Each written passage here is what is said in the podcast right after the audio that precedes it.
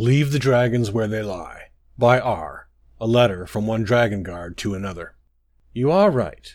I do desire the chance to finally end Sauratnax's miserable existence. But that is a foolish, selfish impulse. Indulging it would only put our mission in jeopardy. We are not Dragon Guard. We cast off that mantle a long time ago. Killing the worms is not our purpose. If it were, we would have spent these passing centuries flushing them out of hiding and hunting them to extinction. Others have taken up that cause. Leave them to it.